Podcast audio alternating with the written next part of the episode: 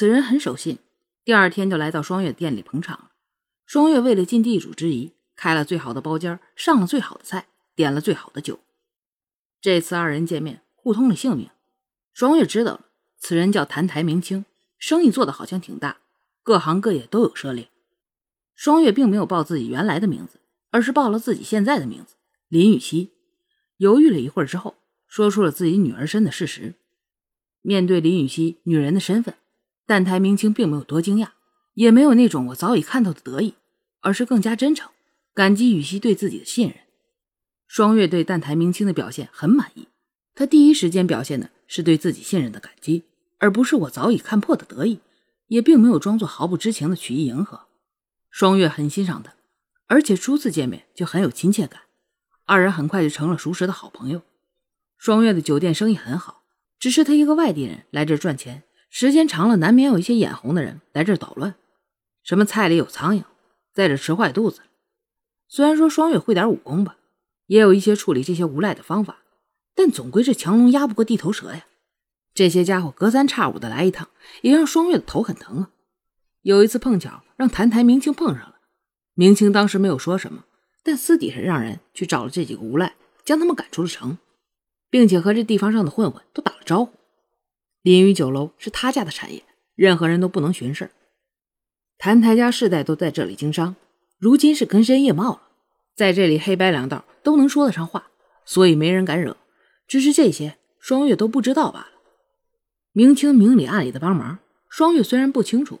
但也大致心里有数，所以这一次决定要登门拜谢。双月这一次过来，看到明清和一个小男孩在玩。明清和这个小孩在一起的时候，眼里透着慈爱的光辉。哦，雨熙，这是我儿子冠宇。玉儿，这位是雨熙阿姨。明清见双月来了，给二人互相介绍。阿姨，你可以和雨儿一起玩吗？小冠宇一点都不认生，好像很喜欢双月。双月感觉小冠宇很有礼貌，很懂事，也很可爱，一看就有良好的家教。虽然双月对明清有孩子有点意外吧，但并不影响双月对小冠宇的喜爱。双月后来知道，小冠宇的母亲几年前生病过世了，这几年明清都是一个人带着孩子，或许是想要回报一下他帮忙吧，或许是小冠宇实在太可爱了。双月后来经常去陪小冠宇玩，不知为何，双月和小冠宇在一起的时候。有一种做母亲的感觉，这也让双月意识到一个问题：双月有过那么多男人，虽然双月一直也不想怀孕，但是除了刚开始和凌风在一起的时候服用过红花，后来可都没有做过错事，竟然也没有怀孕，这让双月意识到自己是不是这辈子怀孕的几率不大了。也许因为这一点，双月更喜欢小冠宇了。双月的店里生意不错，明清建议双月举行一个盛大的开业典礼庆祝一下。双月本就有此打算，现在明清热心帮忙，盛情难却，那就趁这个机会办了也好。明清担心双月没有时间忙这些事儿，开业典礼的事儿，从选日子到仪式流程，从人员安排到材料采买，事无巨细的为双月想好办好了。在双月为开业做准备的时候，凌风也逼着皇帝写了退位诏书，准备自己登基大典。开业那天，双月这边锣鼓喧天，人潮涌动，热闹非凡。凌风那边百官列队，礼乐长鸣。双月这一阵鞭炮过后，双月大声的宣布：本店正式开张，前三天酒水免费，所有菜品一律五折。人群中掌声雷动。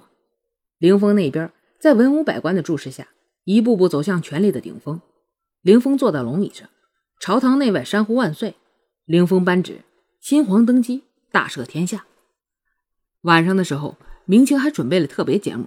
双月有些意外，他以为开业典礼就已经结束了，没想到还有焰火和歌舞表演。明清用轻功带着双月来到了酒店屋顶，告诉双月这是最佳的观赏地点。双月看着明清精心准备的节目，看着美丽的烟花，感觉这一切是那样的美好，那样的浪漫。明清看着雨熙快乐满足的样，此时单纯的好像一个开心的孩子。雨熙，我们在一起吧。明清终于说出了自己准备好久的心里话。啊！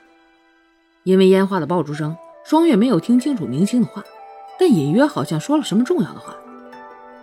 我说：“我们在一起吧，雨熙，我喜欢你。”明清搂着雨熙的肩膀，大声的说完。继而看着雨熙呆呆的样子，突然释怀了。原来他还担心雨熙拒绝他，现在觉得只要雨熙能开心，这一切都不重要了。双月看着一向沉稳的明清，此时有些兴奋的样，心中百感交集呀。原来最动人的情话不是我爱你，而是在一起。双月一直认为他对明清的好感只是朋友一样的欣赏，但不知为何，在明清说出在一起后，双月感觉这句话此时也是心里所想。可是双月有那么多不堪回首的过去，明清会不介意吗？明清看着羽西有些迟疑，以为羽西不能确定自己的心意。轻轻的搂住双月，俯身吻向了羽西的双唇。明清的吻非常的轻柔，细微的注意着羽西的感觉，给羽西随时可以拒绝的机会。明清是一个绅士，所以这个吻也是一个非常绅士的吻。双月喜欢明清的吻。如果说双月原来对明清的感情有所怀疑的话，现在双月已经确定了，他对明清的感情是男女之情，而非朋友之意。双月其实一开始就是喜欢明清的。只是因为二人之间过于契合了，所以双月才认为两个人之间没有火花碰撞的感觉。现在双月发现了，原来他们俩之间一直有电流流动。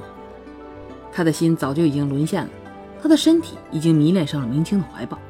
只是现实是，自己已是残花败柳，配不上明清了。而且凌风如今权倾天下，也不知以后会不会找自己麻烦。不管怎么样吧，自己不能把这预知的风险带给明清。想到这儿，双月推开了明清，轻轻的说了一句：“我们不合适。”说完后便转身离开，只留下有些迷茫的明清站在原地。